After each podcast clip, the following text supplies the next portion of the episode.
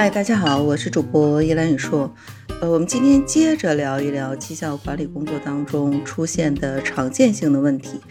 嗯，我们今天重点讲一讲绩效面谈的这个缺失。应该说，很多的基层的管理工作当中，我们在绩效管理工作里边出现最严重的问题，就是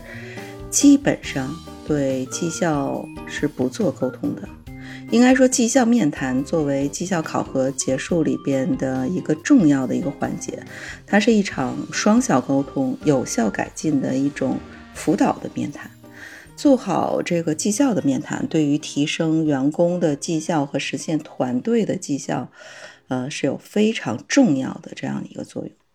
当然，我们首先啊要了解是绩效面谈是要解决四个层面的问题。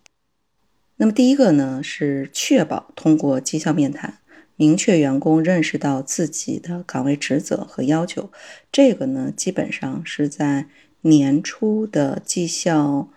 呃指标制定的过程当中，嗯，通常要去做的这样的一个动作。那么第二个呢，要确保通过绩效面谈，明确员工与部门的目标分解的一致性。这个呢，是在。年初制定指标，包括我们中间过程的检查与评估的过程当中要去沟通的一个重点的内容。那么第三个呢，确保绩效面谈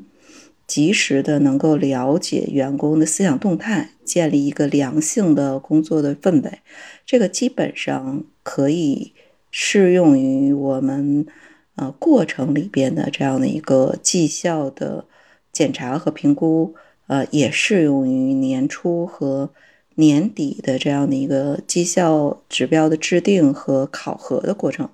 那么第四个呢，确保是通过绩效面谈，能够让够员工进行过程的这样的一个整改，并且和员工呢共同去制定一个发展的计划。我们一直在讲啊，绩效的结果是意愿和能力的层级的关系。通俗一点讲，绩效管理实际上。是要通过我们所有的这样的一个工具和手段，让员工与企业共同的成长，实现一种双向奔赴的爱情。那绩效管理既然有这么多重要的这些作用，哪些是我们一直被忽略的点呢？那么第一个呢，就是检视过去。去建立绩效的改善方案，这个是经常被忽略的一个重点。就是我们可能会谈，嗯，过去的这个问题，但是我们并没有针对过去的问题去建立未来改善过去问题的这样的一个改进的方案和计划。包括这个计划有没有可实施性，这个都是我们非常忽略的一点。当然呢，这个也是跟我们现在普遍的基层的管理水平偏低是有呃密切的这样的一个连带性的。因为事实上，不仅仅是绩效面谈的过程当中，我们无法制定绩效改进的有可针对性、可执行的这样的一个计划与方案。我们事实在很多的这个工作里边，我们制定的这样的一个计划都不具备计划的可执行性和可操作性。那么第二个呢，我们忽略的这个点是去肯定目前的这样的一个状态，把握现在。然后在维持现有绩效的基础上去做一个更高一步的这个提升。那我们通常出现的问题是，把过去和现在的所有的这个努力全部都打掉，全部进行否定，而不能够说在维持现有的绩效水平的基础上再向上一个台阶。可能往往我们。在沟通的过程当中，使了一种语言的冷暴力，或者我们不知道的一种 PUA 的一种方式，打掉了员工所有的自信心，然后导致他对原来所做的一些努力和成绩都产生了严重的质疑。那这样子的话，实际上绩效面谈是非常非常失败的这样的一个过程。我们实际上是通过绩效面谈巩固我现在已经有的结果，在现在已经有的结果基础上去获得更高的这样的一个绩效。那么第三个呢，就是如何能够展望未来，去建立未来的绩效的一个发展的计划。就能够通过绩效面谈的这样的一个方式，让员工去了解公司对他工作未来岗位的一种期望，并且根据这样的一个期望，结合年度的绩效考核的指标，制定能够可执行的这样的一个改进计划。当然，这个改进计划包括能力的提升和态度的提升。呃，前面我们讲了，绩效管理实际上是一个意愿和能力的成绩。我认为在绩效面谈的过程当中，可能展望未来的这一部分，更多的是一种意愿性的这样的一个一致性的达成。就说白了，说我根本就没有办法去叫醒一个装睡的人。假如意愿的这个事情解决不掉，能力问题其实是一个。非常非常容易解决的问题。那么，在绩效面谈的嗯技巧的这样的一个要点，我觉得嗯很多的培训课程，然后很多的讲义，实际上已经讲了非常非常多的这样的一个谈话的技巧。嗯，我我这里边主要是强调三点：第一个，直线经理和直属的这个员工去做绩效面谈的时候，你的心态一定是保持着一种平等沟通的这样的一个心态。如果你没有一个平等沟通的心态，而是以上下级的这样的一个关系去做一个绩效沟通的时候，那很难在这个过程当中，你不会产生你不为人知的 PUA，不为人知的一些冷暴力。甚至你打掉了员工所有的自信，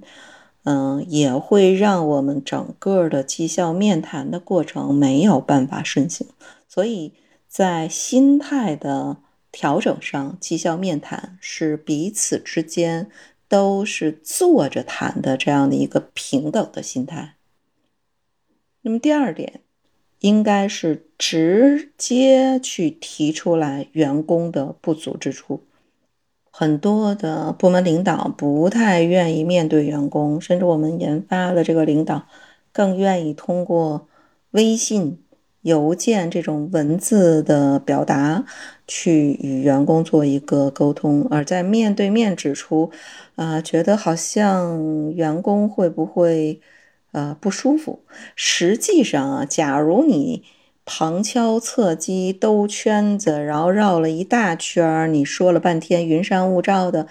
你让员工第一个感觉说不知道你在讲什么，第二个他会觉得你不真诚，第三个最终的感觉就会让人觉得不舒适。那你不如直截了当的指出来，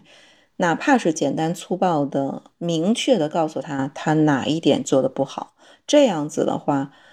他也就仅仅是简单的。有一点点的不舒服，但是他能够明确的用最短的时间知道自己的问题所在，所以做问题反馈的这样的一个绩效的沟通，直线经理表达的越直接越明确，员工越容易